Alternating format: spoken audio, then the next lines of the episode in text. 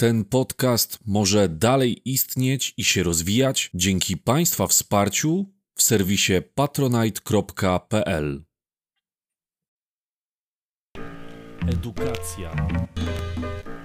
Geoedukacja.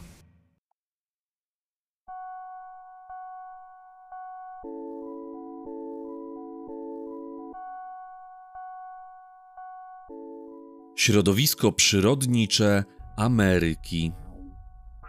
Kiedy Krzysztof Kolumb dopłynął do Ameryki, myślał, że jest w Indiach. Nazwa Ameryka pochodzi od imienia włoskiego żeglarza Amerigo Vespucciego. Badał on tę ziemię i to właśnie na jego cześć została im nadana nazwa pochodząca od jego imienia.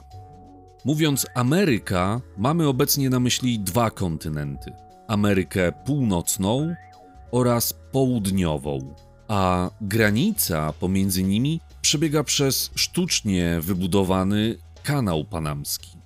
W kwestii ukształtowania terenu, bardzo charakterystyczny dla obu Ameryk jest południkowy układ głównych form terenu, to znaczy przebiegających z północy na południe. Idąc od zachodu, na obu kontynentach na samym początku spotkamy góry. W Ameryce Północnej będą to Kordyliery z najwyższym szczytem Denali, a w Ameryce Południowej Andy, które są jednocześnie najdłuższym pasmem górskim na naszej planecie. Tutaj najwyższym szczytem jest Aconcagua, która ma prawie 7 km wysokości. W środkowej części obu kontynentów natkniemy się na równiny i niziny. W Ameryce Północnej są to wielkie równiny, nazywane również wielkimi równinami prerii oraz niziny wewnętrzne, a także położona nad samą Zatoką Meksykańską nizina zatokowa. W Ameryce Południowej w skład pasa nizin będzie wchodziła przede wszystkim nizina Amazonki, ale także nizina Orinoco i nizina La Platy.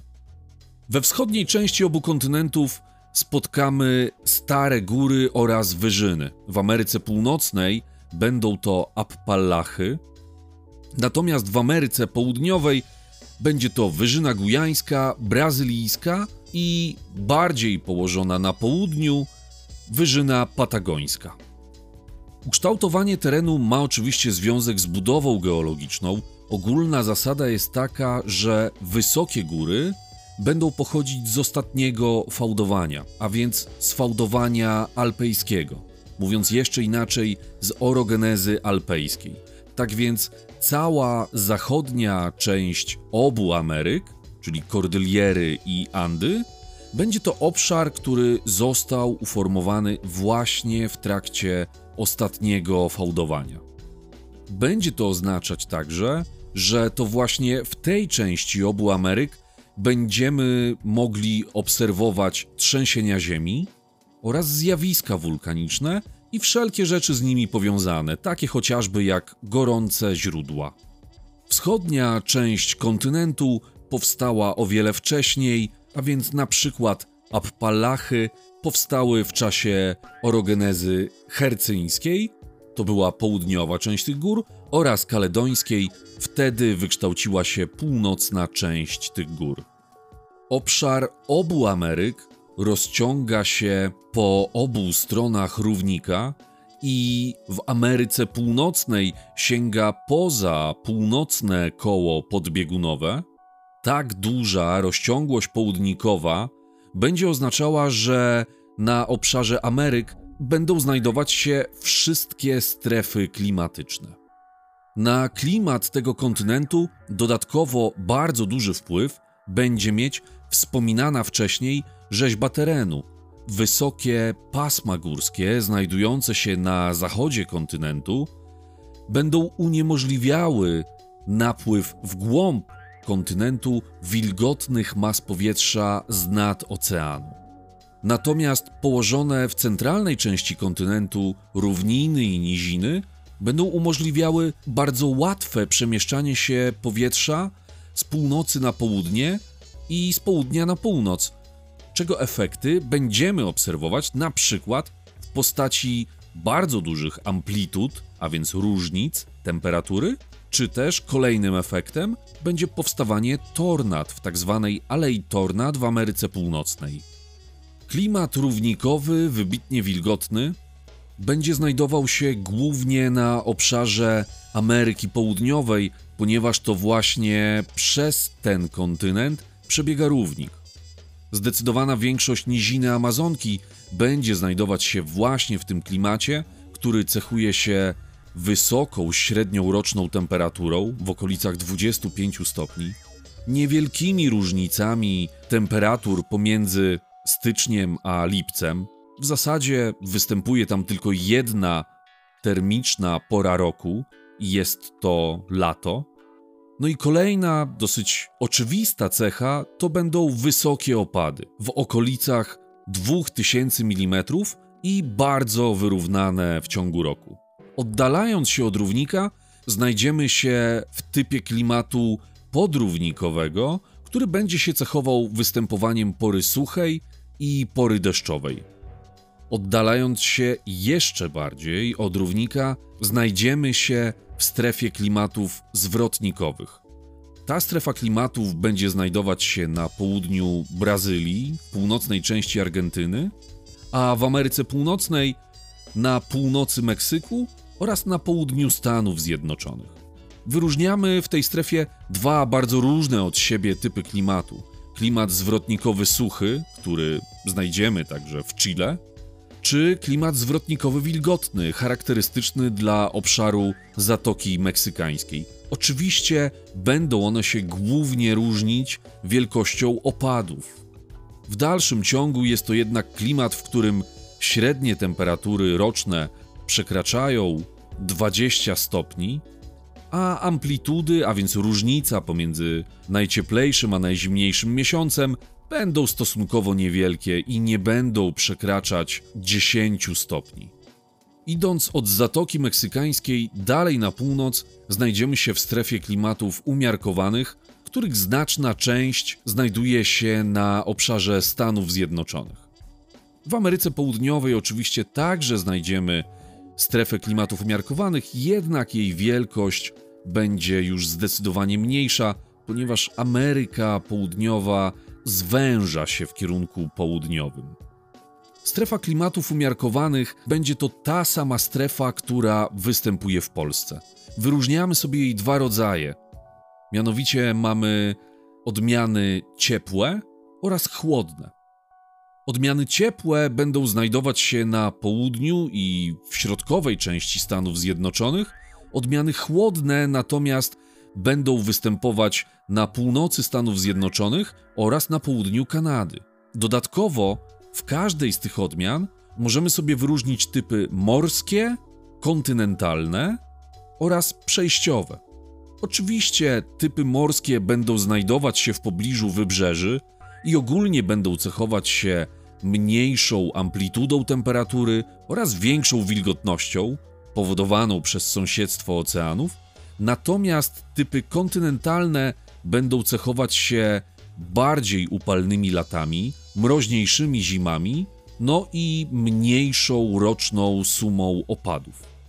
Ze względu na wspomnianą wcześniej rzeźbę terenu, zasięg typów morskich będzie większy we wschodniej części kontynentu, gdzie nie ma aż tak wysokich pasm górskich, które by uniemożliwiały wnikanie tych wilgotnych mas powietrza dalej w głąb kontynentu. Podczas gdy na zachodzie, w wyniku istnienia bariery w postaci kordylierów w Ameryce Północnej czy Andów w Ameryce Południowej, wnikanie tych wilgotnych mas powietrza dalej w głąb kontynentu jest o wiele, wiele trudniejsze. No i ostatnią strefą klimatyczną, którą spotkamy, będzie strefa klimatów okołobiegunowych.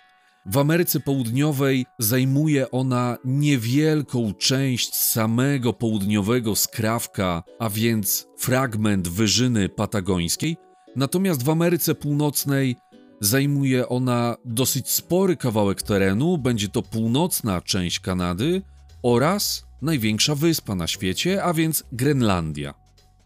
Strefa klimatów okołobiegunowych cechuje się przede wszystkim tym, że średnia roczna temperatura będzie poniżej zera, natomiast w klimacie okołobiegunowym subpolarnym średnie temperatury najcieplejszych miesięcy mogą być lekko dodatnie, podczas gdy w klimacie okołobiegunowym polarnym nawet średnia najcieplejszego miesiąca będzie mieć temperatury ujemne.